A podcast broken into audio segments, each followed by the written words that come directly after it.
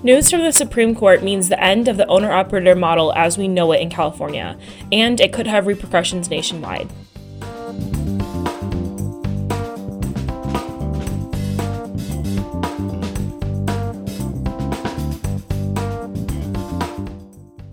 At the tail end of a Supreme Court session, almost as an afterthought, the court said it would not hear a case about whether California's AB 5 law was unconstitutional and that's not good news for owner operators and the trucking fleets that depend on them. I'm managing editor Vesna Brajkovic, and today on HDT Talks Trucking, I'm talking to editor chief Deborah Lockridge, who has been following this story since the law first raised its head in 2019.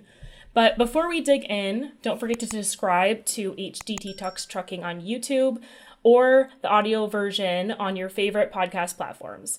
And check out our social media channels on Twitter, LinkedIn, and Facebook. Time is money, and that's why CAT Scale built the Weigh My Truck app. Your drivers can complete their entire weigh without ever leaving the cab. They'll see their weights on their mobile device or tablet, and scale tickets can be automatically emailed to you. With a fleet profile, you can save back office time as well. No driver reimbursements. And you'll have access to report data. Find out more at weighmytruck.com.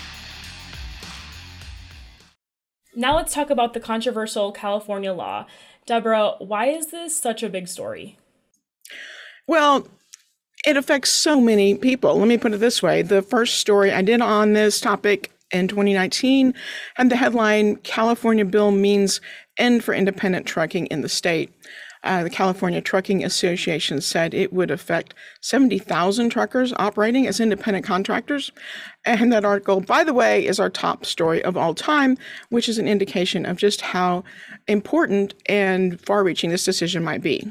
Yeah, and just so our viewers and listeners can understand, we post multiple articles and news stories daily on our website, truckinginfo.com. So for that story to still constantly rank on the top of our content speaks to just how much impact it could have. But just to kind of back to the basics, what exactly is AB5? So, AB5 is short for Assembly Bill 5, which was a law passed by California State Legislature and signed by California's governor in the fall of 2019. What that law did was it codified a California Supreme Court decision that changed how you determine who's an independent contractor versus who's an employee. And the law set up what's known as an ABC test, which means you have to meet all three conditions of this test, A and B and C, in order to be considered an independent contractor. And the big problem for trucking was the B requirement.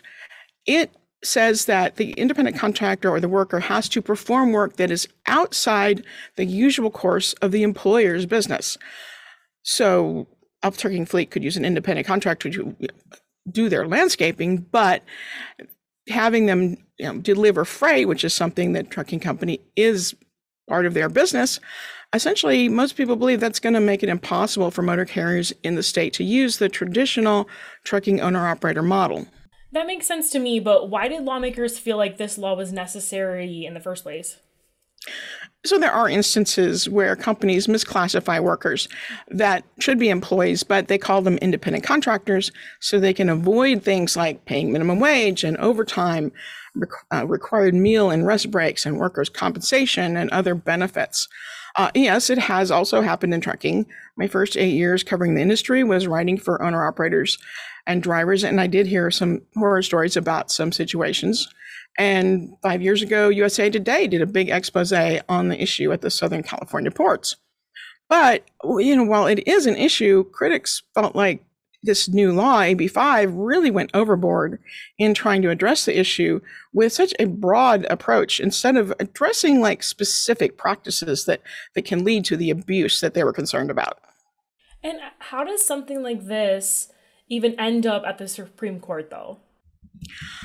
Ah, well, you know, lots of legal stuff. Um, so, California Trucking Association, after the law was passed, filed a lawsuit challenging it as it applies to trucking, saying that it should be preempted by the supremacy and commerce clauses in the U.S. Constitution and by the Federal Motor Carrier Safety Act and the Federal Aviation Administration Authorization Act of 1994.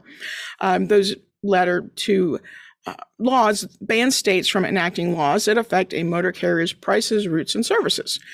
So uh, they filed suit. The AB5 law was set to go into effect on January 1st, 2020.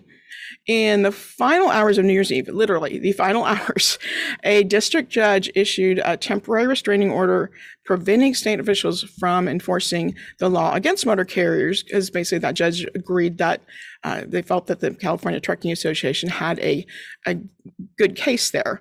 Um, but although later that year, a court did agree with that judge and ruled in favor of California trucking, on appeal that was reversed by a, a panel of an appeals court, federal appeals court. Um, so the California Trucking Association at that point petitioned to have the Supreme Court review the case, but the court decided it wasn't going to take it up. So at this point, uh, that means a case will be kicked back to the district court to look at, but the restraining order that's been in effect is being rescinded. So AB5 will be in effect for trucking in California. So, in general, I know you've been covering this story for a long time, as you said, and I'm sure you've been keeping track of how people and associations have been responding. What do you think is, has been the general reaction by the trucking industry? Uh, yeah, for most part, not real happy. Um, the yeah. California Trucking Association issued a statement saying, "quote Gasoline has been poured on the fire that is our ongoing supply chain crisis." The impact of taking tens of thousands of truck drivers off the road will have devastating repercussions on an already fragile supply chain, increasing costs and worsening runaway inflation. For instance, take the Port of Oakland. Uh, according to Bill Aboudi, owner of AB Trucking in Oakland, who's also on our editorial advisory board, some 90% of the 9,000 trucks that serve the Port of Oakland are operated by independent contractors.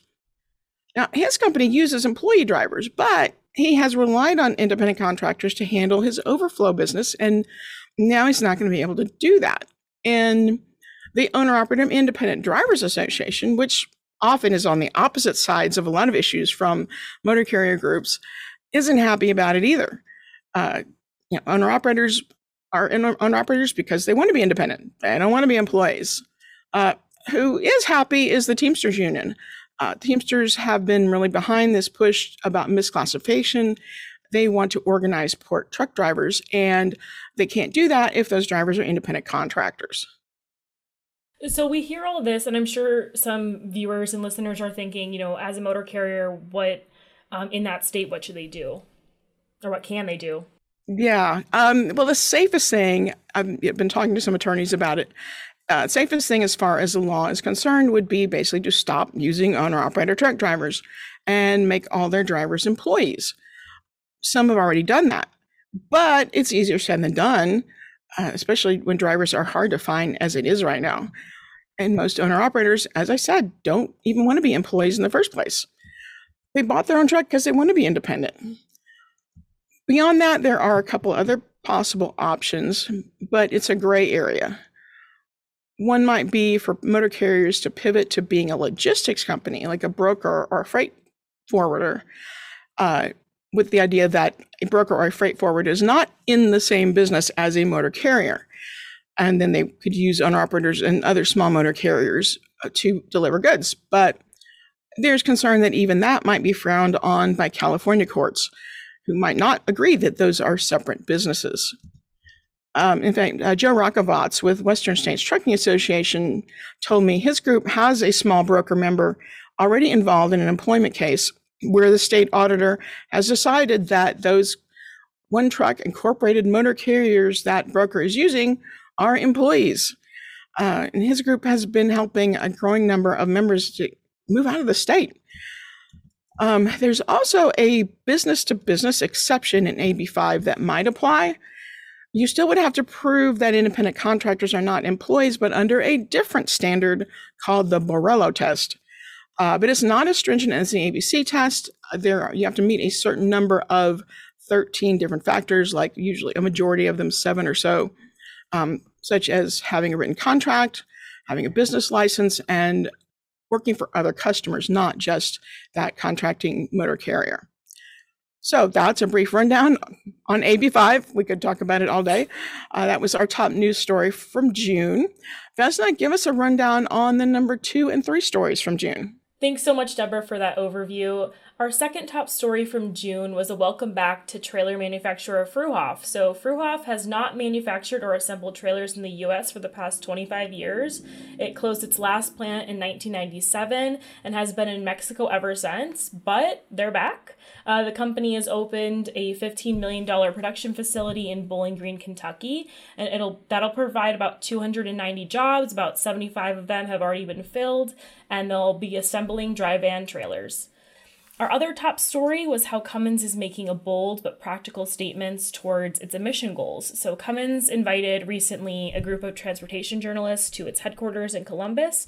Our very own Jack Roberts and Jim Park were there, and that's how this story came to be. So, as a corporation, Cummins has said that it intends to take a leadership role in battling climate change globally, and the company has been very vocal recently about its new mission, um, which includes the company has said um, it's set to unveil a new generation of smaller displacement heavy duty diesel engines, as well as battery electric, hydrogen, and hybrid powertrains. All right, thanks, Vesna. A couple of uh, long storied names in the business there, Cummins and Fruehauf. Um, I'm sure we could dig something out of our archives on those. Sure. So that's it for this episode of HDT Talks Trucking. You can stay up to date on all the latest news at our website, truckinginfo.com. Don't forget to subscribe to our YouTube channel and the audio podcast. You can subscribe on your favorite podcast platform. Thanks for listening.